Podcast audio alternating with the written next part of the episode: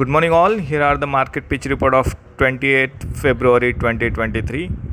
In the last trading session, Nifty formed a hammer candle pattern at major support zone of 17,353 level, which is its rec- recent swing low.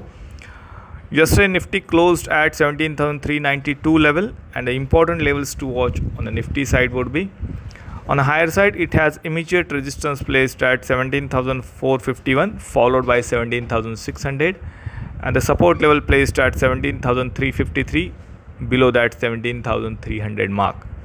On the Bank Nifty front, Bank Nifty closed at 40,307 on the last trading session.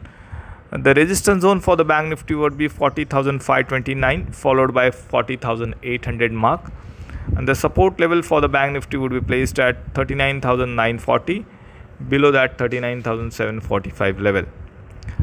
The action point on the nifty would be buy nifty only above it sustains uh, 17451 the target price would be 17600 and the stop loss level should be placed at 17353 mark. So that's all for today. Thank you and have a profitable trading session